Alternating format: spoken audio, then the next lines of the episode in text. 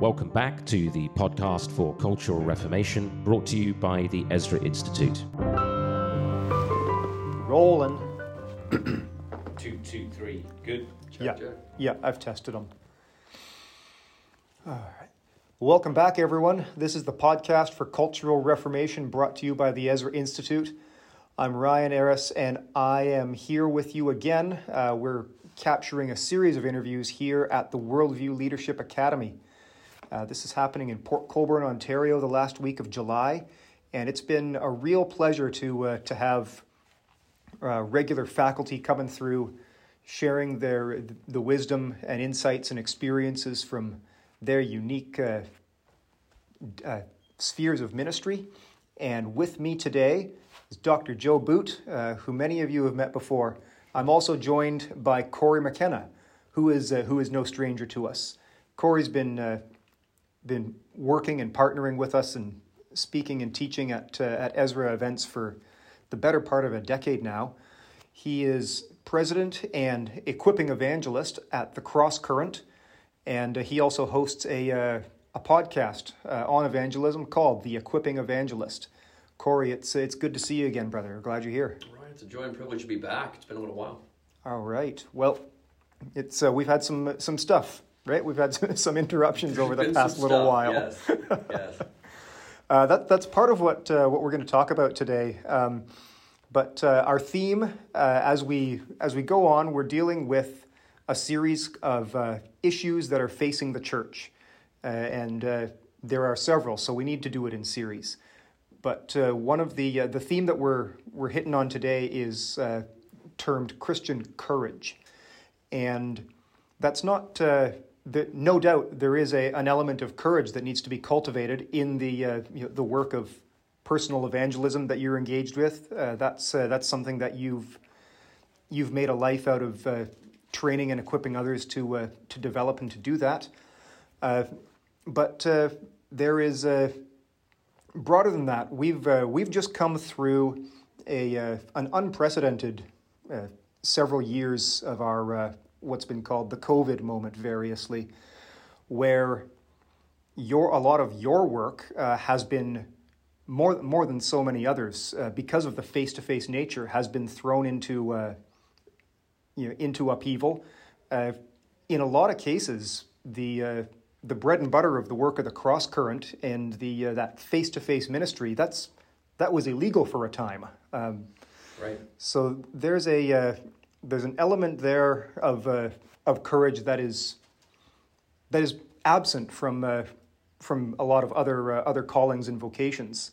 Uh, maybe open us up by just talking about how, you, uh, how you've been working to, uh, to overwhelm or to, to press on through and carry out the calling that, that's on your heart through, through these times.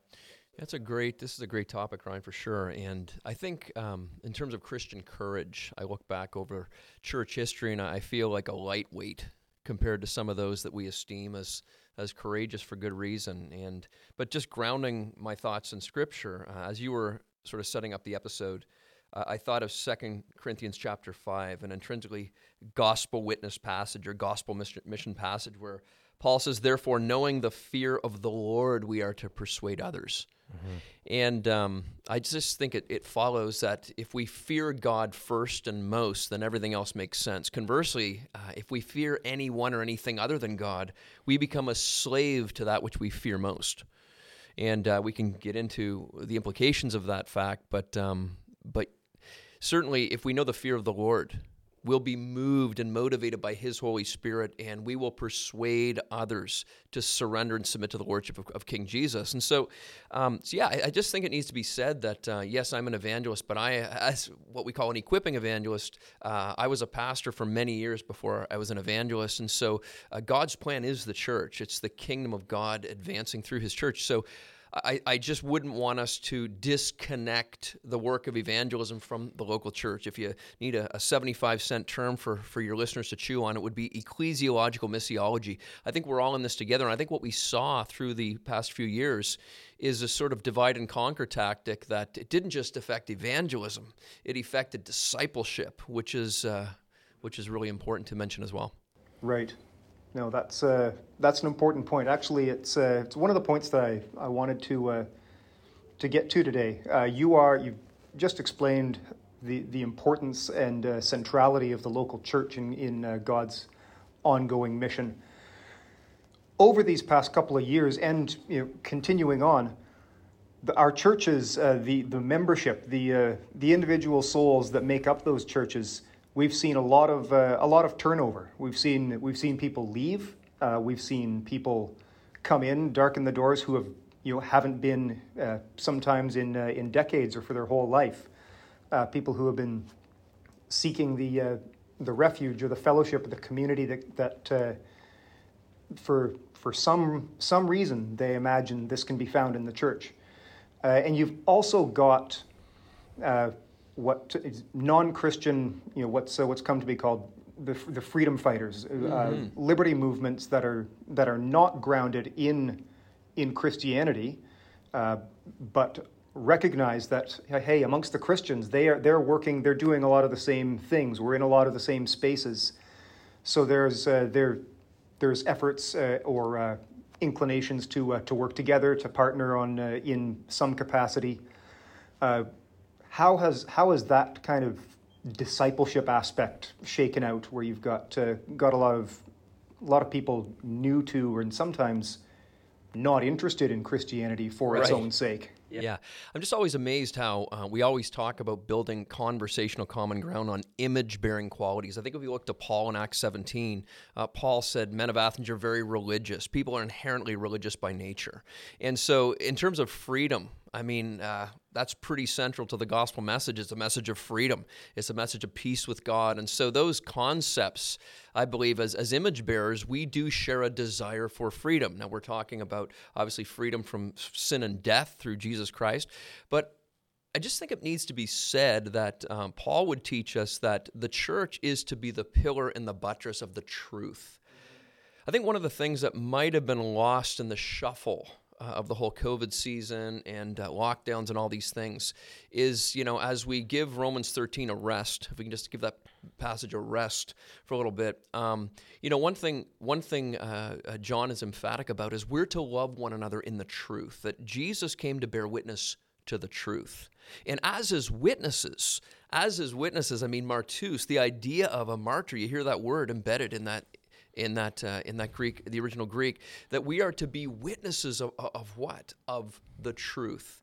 And so um, these concepts of freedom, these concepts of truth, these concepts of justice, they belong to King Jesus. And, and we have to understand that.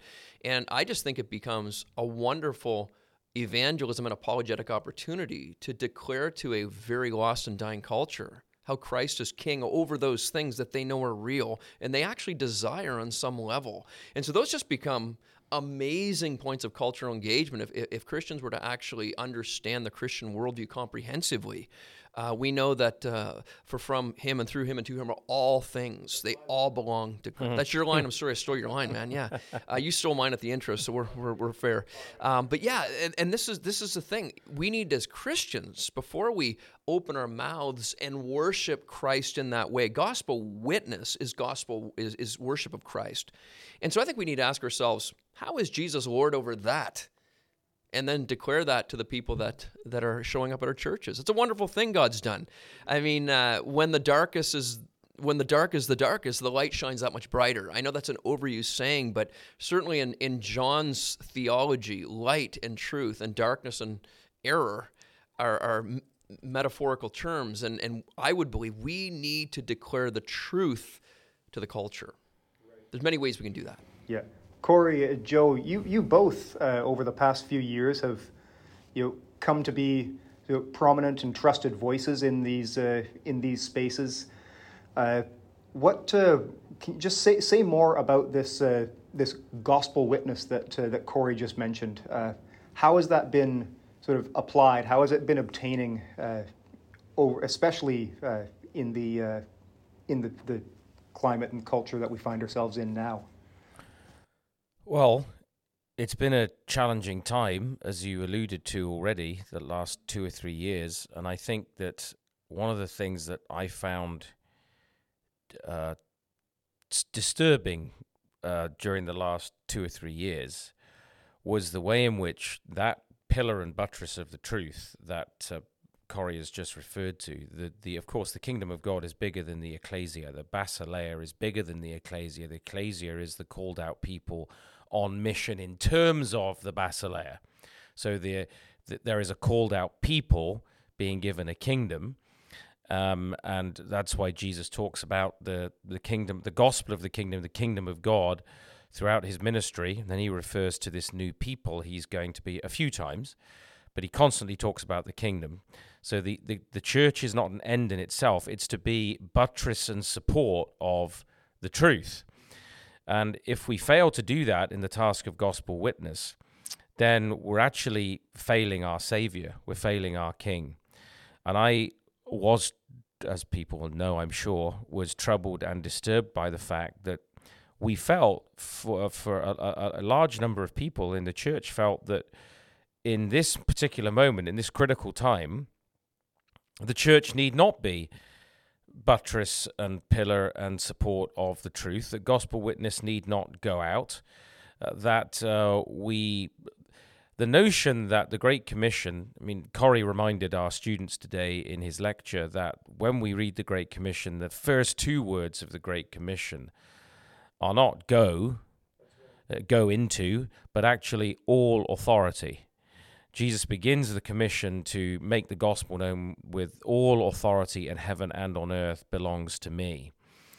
And that's the basis on which we go. There's no other basis on which we could possibly presume to have, have the presumption, the arrogant presumption to disciple nations, to, to baptize peoples and nations, unless the one who has all authority in heaven and earth had given us that authority. Now, there is nowhere in Scripture that gospel witness is caveated with the terms unless there's a war on, unless there's a virus, unless there's this difficulty or that difficulty.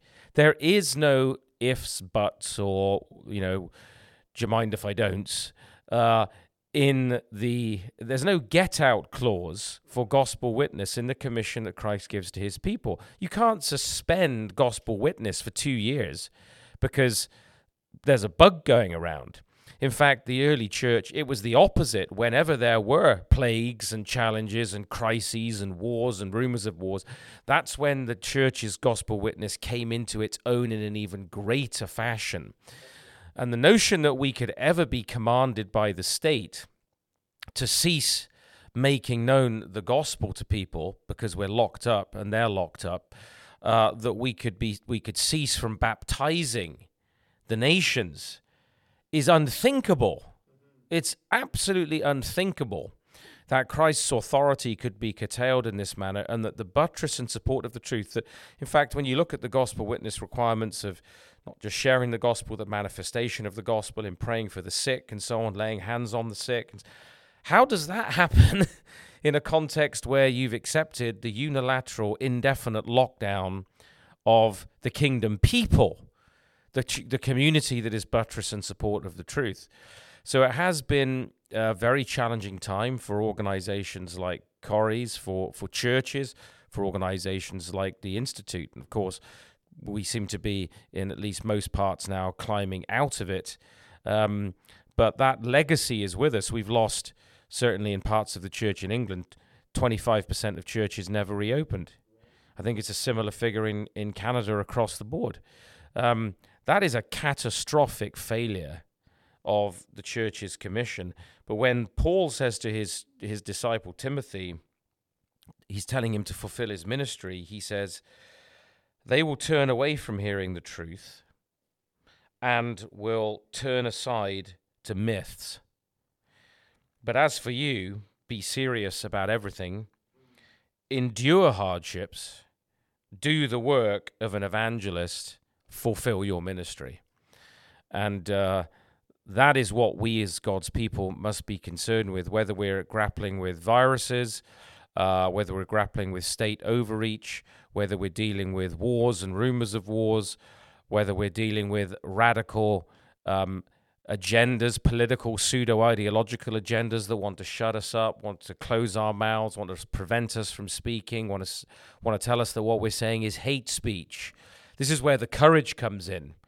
Uh, that uh, we, we, we stand as soldiers of Christ and we endure hardship and we continue to do the work of the evangelist.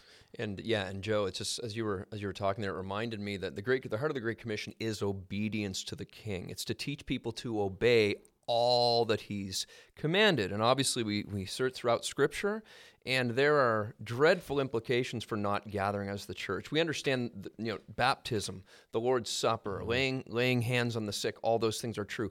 One one uh, discipline of the Christian life or one uh, obligation of, of all Christians that I think's been overlooked as well is is the idea of, of suffering and rejoicing through spiritual gifts. I've become convinced in my mm-hmm. study of First Corinthians and, and Paul's affection for that church, a church that had serious missional drift, let's be honest. And uh, he certainly talks about unity in the gospel, but he, he paints this picture of spiritual gifts, of Christians suffering together, rejoicing together. I would go as far as to say we love one another supernaturally and maybe even primarily according to our spiritual gifts. If we were to make a short list of how many spiritual gifts we can use over the internet, it's a pretty short list. And so I, I would just I, I, would just caution people to realize that yeah. the the behavior of the church is not just sermons and podcasts. There's more to the church. Those teachings are critical, devoted to the apostles' teaching. But we look to the early church, we see they were all using their spiritual gifts, rejoicing, suffering, ministering grace in God in, in various forms. And how do we do that if we don't gather? Mm-hmm. And that really becomes we worship a suffering servant. When we suffer together, I'm thinking of John 17, that you will be perfectly one as we are one, so that the world would know Jesus is mm-hmm. sent. Through the spiritual gifts, we mm-hmm. really look and sound that much more like Christ together. What would it look like if a church would unify in the gospel and the gifts?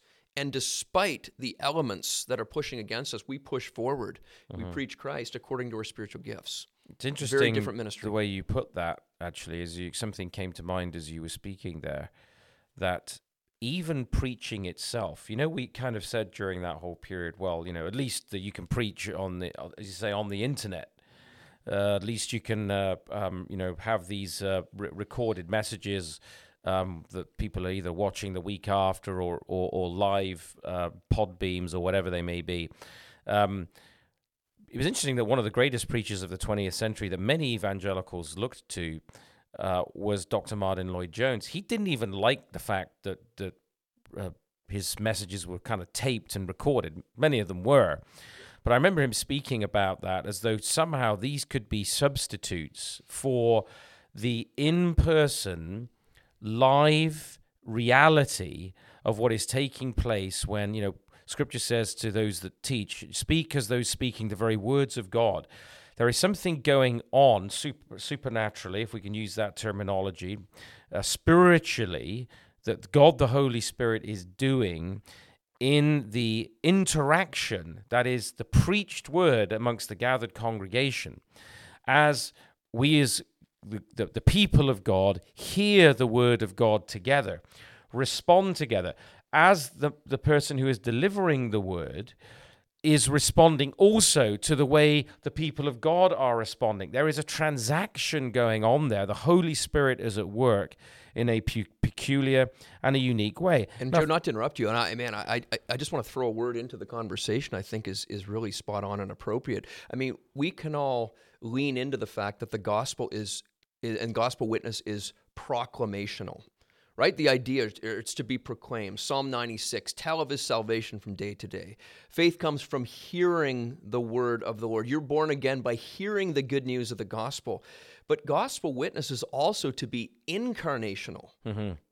I, I, think of uh, in, in, John's gospel, uh, or I should say in John's letters, when he says he says in Second and Third John, he says, "Though I have much to write to you, I would rather not use paper and ink. Instead, I hope to come to you and talk face to face, so that our joy may be complete. That mm-hmm. that uh, literally is mm-hmm. mouth mm-hmm. to mouth. Mm-hmm. We saw from the English the English translation, but John is clearly talking about something so personal, so intimate. It must be said in person. That's not just for practical reasons. That's for incarnational reasons. Absolutely. I think of 1 John 1, uh, this is sort of our go to passage of gospel witness. That which was from the beginning, which we've heard, which we've seen with our eyes, we looked upon, have touched with our hands concerning the word of life. The life was made manifest. We've seen it, testified to it, proclaimed to you the eternal life, which was with the Father and was made manifest. the mm-hmm. incarnation is about the physical reality that God showed up, that which mm-hmm. we have seen and heard, we proclaim also to you, so that you too may have fellowship with us. And indeed, our fellowship is with the Father and with the Son, Jesus Christ. Here's what he says We are writing these things so that our joy may be complete. There seems to be a, a convergence here of this, this idea. We thank God for you know seed sowing on the on the internet. Our mm-hmm. ministry does some of that. You can reach the world that way. But gentlemen, we're all we're all sitting here uh, in one room together. We know we know there's something different happening when we gather together. And I would say not to be not to be mystical, but just to be biblical and and, and theologically sound. That that's an incarnational aspect of mm-hmm. both of both uh, discipleship, but certainly evangelism. Yeah, we've absolutely. all had it happen. You come into contact with a non-Christian.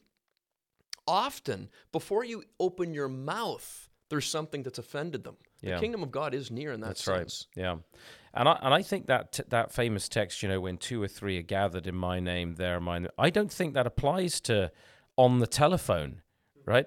That is about the, the, the reality of the incarnational presence of the Spirit amongst His gathered people. They are together.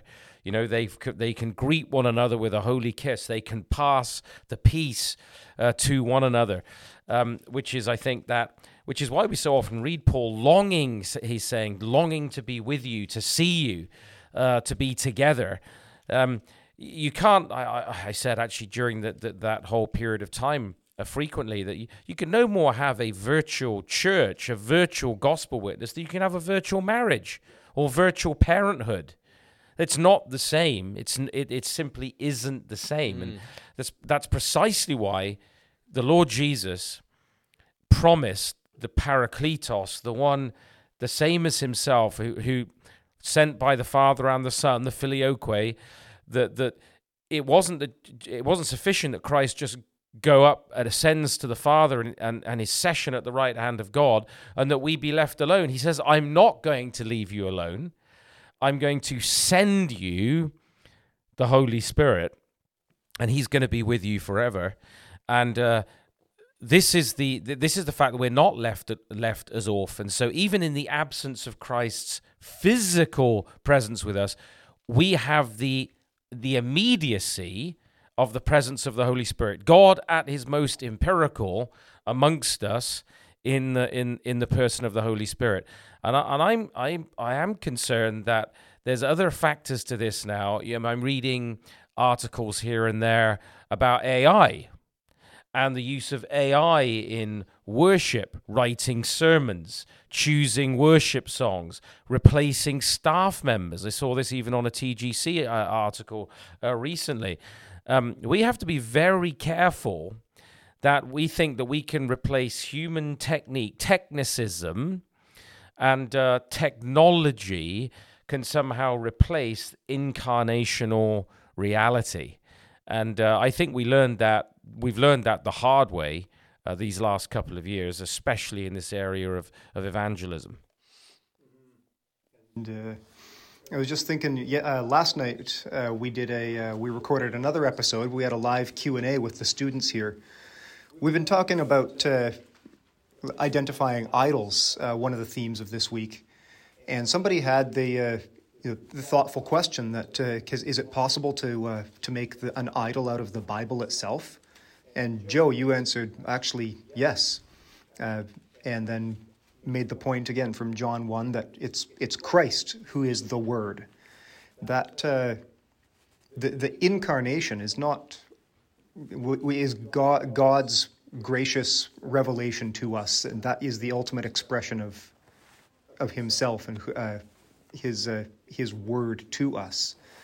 So it just uh, you know the the example of of Jesus Christ who came in the flesh is a, is a powerful one that I think is has has maybe not, not been reflected on enough over the past uh, the past couple yeah, of years. There's a sense in which evangelism is is following in, in the master's footsteps, and obviously we know that uh, that uh, Christ being um, you know being being born in the incarnation that's that's that's his work and and we don't want to rob him of any glory obviously but there's a sense in which that as uh, Ephesians talks about we're seated in heavenly places that we s- step into this world in a demonstrative sense. We need to be willing to step into the muck and mire of this world.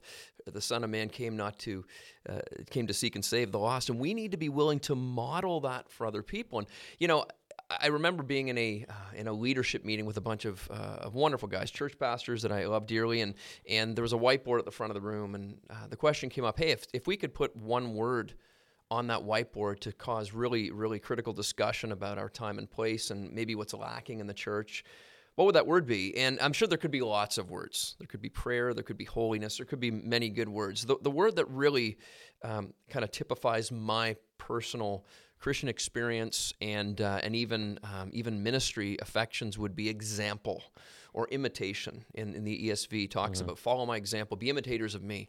And uh, we are commanded to imitate the faith of our leaders in Hebrews. We were just commanded to do that. As a leader, uh, it causes me a great deal of introspection to ask myself the hard question Is my example worthy of imitation?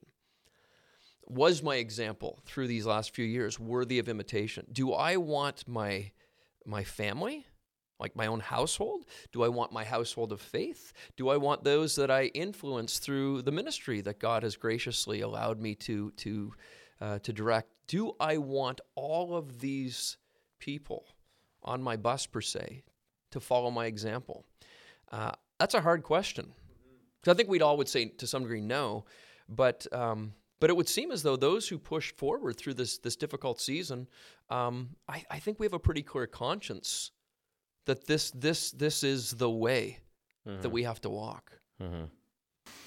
Yeah, um, Cory, just uh, related to uh, how you how you've been applying this gospel witness, I just I just wanted to ask you in in the course of uh, these uh, these COVID seasons uh, what uh, what can you tell us uh, from your experience about so the the spiritual temperature of you know, of Canadians of people who you are or you're ordinarily ministering to like are uh, there's a you know we've we've been told we've been fed uh, news reports and uh, official diktat that uh, we're supposed to effectively fear our neighbor to to go back to where we where we opened up. How, how is that? Uh, what kind of uh, impact has that had on uh, you know on, on a population, and how has the the sort of response to a gospel presentation been? Uh, great question. I would say pre-COVID, it was hard. I mean, mm-hmm. I live in London, Ontario, and uh, in just a decade, certainly the willingness to engage in spiritual conversation was at an all-time low in 2019. It is light years different today. And uh, and part of gospel witness, and I, I, I alluded uh, to this earlier, Ryan, but just to sort of uh, unpack it a little bit, that that we desire to find common conversational ground, and that common conversational ground. There's no neutrality. I'm not saying that spiritually you're for or you're against Christ, but um, and uh, Paul would teach us that that's found on image bearing qualities. And so often, uh, a news story, a, a, global crisis, it brings us all on common ground as image bearers, and we're asking the big questions. Life as an evangelist is most fruitfully lived in the big picture. Mm-hmm. And so, the, the banner I would fly over those conversations for the past three years has been hope. Hope. Now, that's you know, you apologists who are listening to the podcast, that's right at the heart of 1 Peter 3.15. We're to give an answer for the hope that we have in Christ. We're, first of all, to set apart Christ as Lord, to sanctify Christ in our hearts. That's, that's essential. But, um, but once we understand that only in Christ, only through his gospel is true and living hope found, we can unpack that in conversation with people. If you even just think in a basic sense, what is hope? I, I think hope is an expectation – of a uh, of a better or beneficial future. Everyone would say, "Yeah, that's true," but we haven't experienced that future yet. So it, it would seem as though that though all humans are, are commonly created with the same basic fundamental desire as image bearers for something better, mm-hmm. something to look forward to, something beneficial, the, the presuppositional guys would say, well, yeah, by what standard is something even better? We can go there, but just keeping it simple here. Um, but we haven't experienced the future yet. So because that that common creation implies certainly a common creator, we can't make sense of any of that if the object of our hope and affection doesn't have all knowledge. You can only have true hope if the if the object of your hope is God Himself, because God knows the future, we don't know the future. And so that's really important. And, and you actually have those types of conversations with people grounded on a biblical worldview, and they are listening now if you can reason from Scripture. And that's what I'm talking about here. I'm not talking about, about fancy one liners in evangelism. Paul would say, um, the Lord's servant must not be quarrelsome, kind to everyone, able to teach. Teach what? Jesus said, teach them to obey, to teach the Christian worldview and the lordship of Christ over every area. We need to be able to do that. Most Christians are, you know, as they listen, they're kind of sweating a bit because now they're they're fishing for the sermons they've been listening to for 25 years that maybe they they need to think through a little bit here. And that's not to sound snarky, but but gospel witness, one of my my I would say I wouldn't call him a, a close friend, but someone I've had the privilege of meeting with is Paul Washer. And I love Paul Washer, and, and he made the statement to me directly the gospel must be taught in our time and place, not just preached. We must teach the lordship of Christ. And so if you're if you're if you're tuned into those conversations, anything someone says that's true belongs to Jesus. Just tell them why. Mm-hmm. It's kind of that simple. I mean, we're to bear witness to the truth. Christ is the truth. The gospel is truth. Tell them why. And but hope is a topic that's just been unbelievably fruitful in, in conversation because we know their image bearing and their conscience are on our side. They desire that, they just can't get at it. Like Paul would say, you should seek God. God. Not happening. Right. But now there's there's more of an awareness that uh, some, that something's missing, something's not as it should be. Mm-hmm. Absolutely, absolutely, so it's true. encouraging to see, isn't it, how God can use that period. So what the enemy intends for evil, God is always able to turn for good, and this opening up of even the way that people were cruelly treated in many respects by their own civil governments, um, pushing people towards um, disappointment, despair, loneliness, financial crisis, all these different things, and what's happened now within the, uh, people's um, fin- the financial reality of the Western nations, often now giving once again a greater door for for the gospel.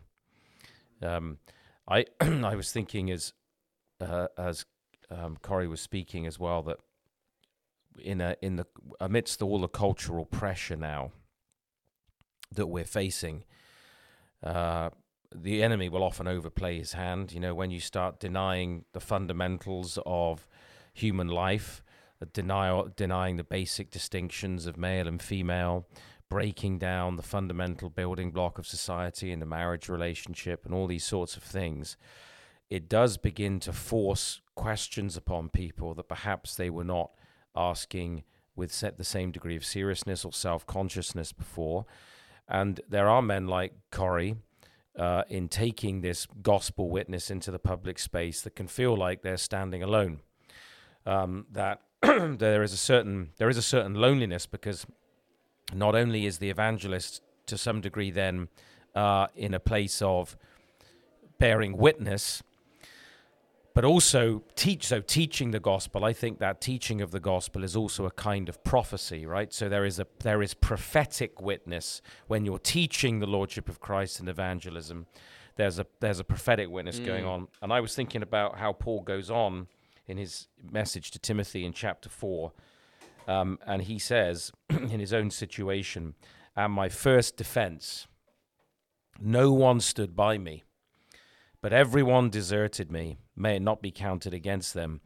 But the Lord stood with me and strengthened me, so that the proclamation might be fully made through me, and all the Gentiles might hear. So I was rescued from the lion's mouth. I love that allusion back to the book of Daniel. I was rescued from the lion's mouth. The Lord will rescue me from every evil work and bring me safely into his heavenly kingdom. To him be glory forever and ever.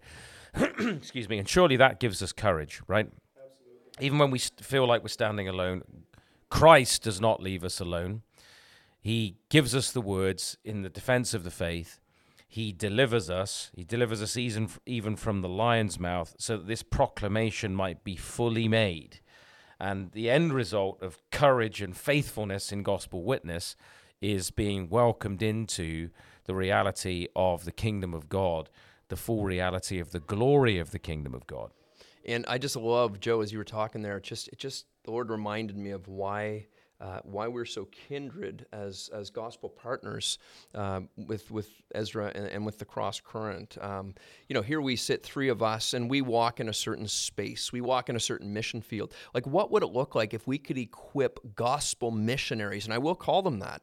You're on mission. You're local. You're a local missionary uh, in every sphere of society. I mean in addition to exampling evangelism for them, uh, I did a cursory study on the languages of salvation in Scripture. It's very interesting how God speaks his saving work into every sphere of society. What if we could equip those who are students, those who are doctors and lawyers, those who are in all of these areas to be able in their space to, to mm-hmm. give an answer for their hope, to give a, a robust defense for the Christian worldview, to advance the gospel. That is how the kingdom of God grows. Mm-hmm. We need all hands on deck because just the practical matter is they will walk where we will never walk.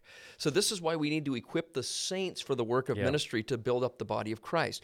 We talked earlier, Ryan, about the fact that, that God gives these leadership roles in the church for discipleship purposes.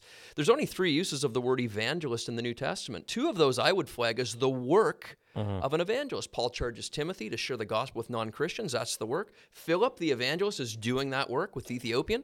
The equipping evangelist, just a qualifier we use, would be a leadership role, Ephesians 4, context of unity and building up the church, equipping the saints with pastors and teachers, are evangelists. That's what this conference is about. We're here today about equipping the saints for gospel work, for gospel mission, for gospel witness. That's important. Yeah. Yeah. So, Cory, that's uh, I, I love the uh, the vision. Uh, very complementary with uh, with what we're doing with at the Ezra Institute uh, to. Uh, to be active and influential in every sphere of life, living as a consistent and thoughtful Christian. and actually, one of the one of the realities of uh, of these past couple of years is that uh, in in some cases, uh, usually more more on the local level, but uh, we we actually uh, we directly and churches uh, more generically got got actually grew closer to some of our our local civil officials for one reason or another, just because you know we we as Christians were more visible and and out uh, speaking out.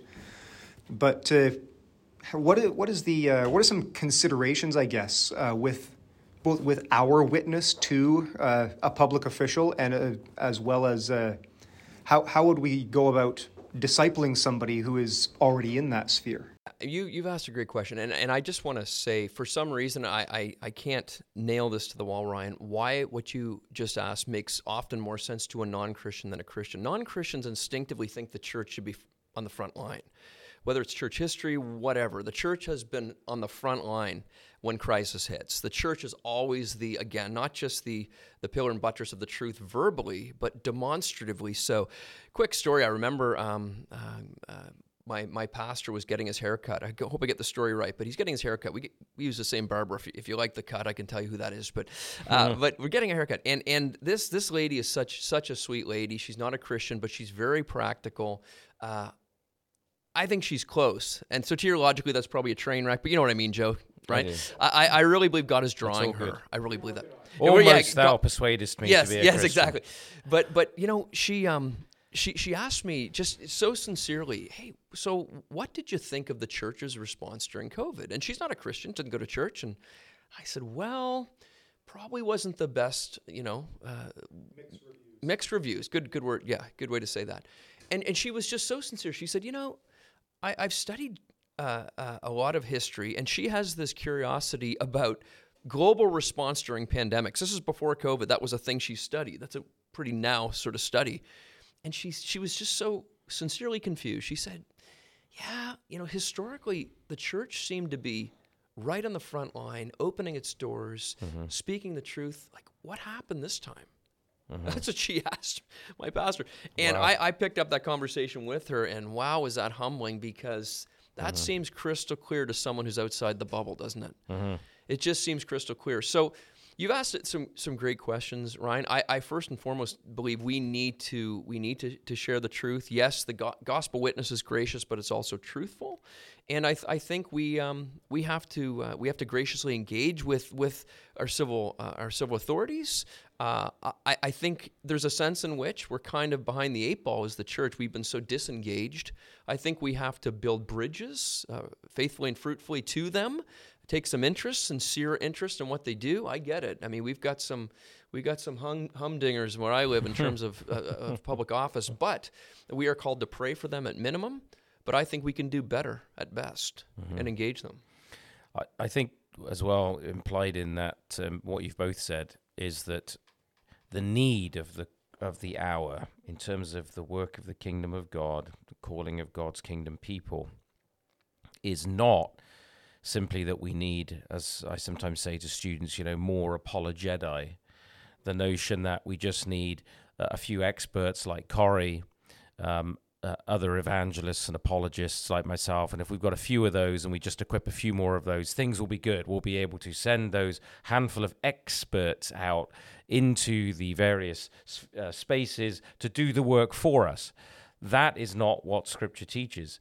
That's why I love Cory's ministry of an equipping evangelist, that he's not just doing the work of the evangelist, but he's actually equipping others because the goal is that each and every one of us, as Christians, not as presbyters necessarily, you may be a presbyter, great, but most of us aren't. Most people are not going to be pastors, presbyters, priests, but that as Christians, we're being equipped at, at the butchers, the bakers, the candlestick makers, medicine, law, politics, education, the arts, to share the faith, to live out the fullness of the gospel, to apply the Christian world and life view, so that we're seeing evangelization, not just personal evangelism, taking place.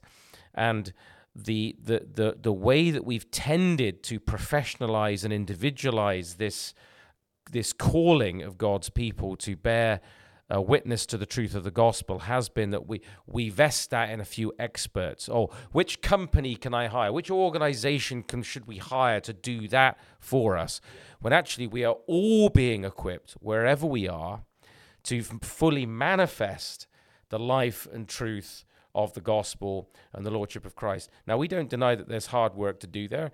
Uh, the doctor, the scientist, the engineer, the politician, has the task as a Christian of not just sharing the good news with their fellow politicians, but with thinking through what the gospel of the kingdom means for the realm of politics. And that's part of our gospel witness as well. That's part of our evangelization that we're wrestling with. Well, what do Christ's claims? What does the teaching of the Word of God, how does that uh, come to bear on my work as a doctor? How does that impact the way I think about medicine and practice medicine? So people are going to ask me about the hope that's in me. Why do I treat people in that way? Why do I approach these political questions and so forth in that way? And given that you see the politicization of most of life today, that's not difficult. You can start almost anywhere these days with the gospel and find that you are treading on political toes, right? That's that somehow what you're saying is offensive or is deemed um, ideological or political in some way. And that's because, as we've de Christianized, the preaching of the fullness of the gospel of the kingdom has tremendous social and political implications, and suddenly people feel like their toes are being trodden on. In previous generations, they didn't because we shared, broadly speaking, Christianized assumptions about the world in the West. As that's changing, now, simple gospel conversations become more and more challenging and difficult as though you're talking about politics proper. So, it's it's incumbent upon us, whether we're teachers or politicians or doctors or lawyers or butchers or bakers or candlestick makers, that we're thinking through. Okay, what are the implications of Christ's claims, the religious root of our lives, creation, fall, redemption in the Lord Jesus Christ? What are the implications of that for my work? That's going to lead to people saying, Give me a reason for the hope that exists in you. Why is it that you think about, as a lawyer, justice the way you do? I've not come across that before. I wasn't taught that in law school. Why do you mm. think about it that way? Mm-hmm. Boom, there's an entry point for the gospel right there. And Joe, like your your your commentary about highly professionalized culture. I mean, in a very simplistic sense, that's sort of we've left everything up to the pastor, and we've really painted ourselves into a corner in this season because uh, the pastor's so busy. So many pastors are leaving the, the the ministry now, et cetera, et cetera.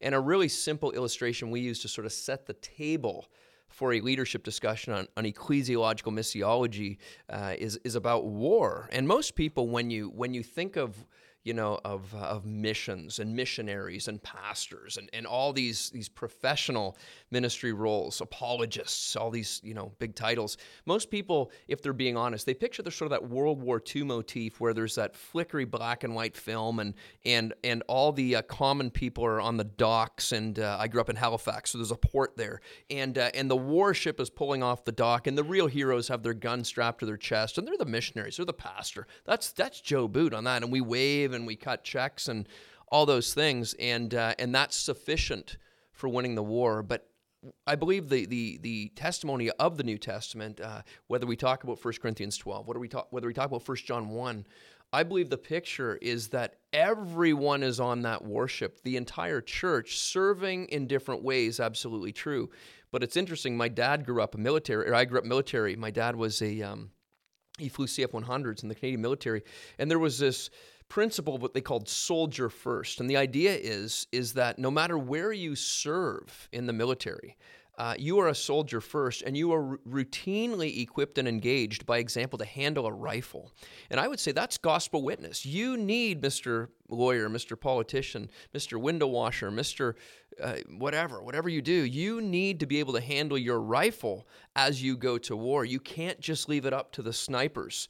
You can't leave it up to the four star generals. We don't win a war that way. We need boots on the ground. You have to occupy to win a war. And so, even Joe and I sitting here, I would say affectionately, we have two very different roles on the army of God or in the army of God, and and uh, we both respect each other. But this is this is why Christ is head of His church, and the whole thing's been leveled because we these roles aren't better; they're essential, and God has has delegated certain roles, but to equip the saints for that work. Yeah, I really appreciate that, Cory. It's a good uh, a good image and a good uh, good exhortation uh, for all of you listening. Get uh, get on the boat. Uh, put Cory out of a job. Get uh, get into the work of evangelizing. Start you know start locally. Start small, and it can only grow out from there. Occupy till I come, as Jesus said. That's it. That's it. Yeah, Cory, brother, it's been a uh, been a pleasure to uh, to have you here. What's your website? For people who want to uh, get in touch with you or lear- learn more about the ministry, where would I, where would you Yeah, send? so the flagship website is thecrosscurrent.com. That's the ministry I direct, equipping the church by example. Uh, but uh, there's a ministry that's associated with that called equippingevangelists.org, which really, uh, which really centers on equipping evangelists in their own local churches to equip their own saints for gospel ministry. That's really the heartbeat of what we do. Uh, but you can get uh, evangelism and apologetics training at the Cross Current, spiritual gift seminars, all kinds of helpful stuff. Awesome. Been a real pleasure to have you with us. And uh, I remind you, as ever, that from Him and through Him and to Him are all things. May God be glorified. This has been the podcast for Cultural Reformation, and we'll be with you again next week.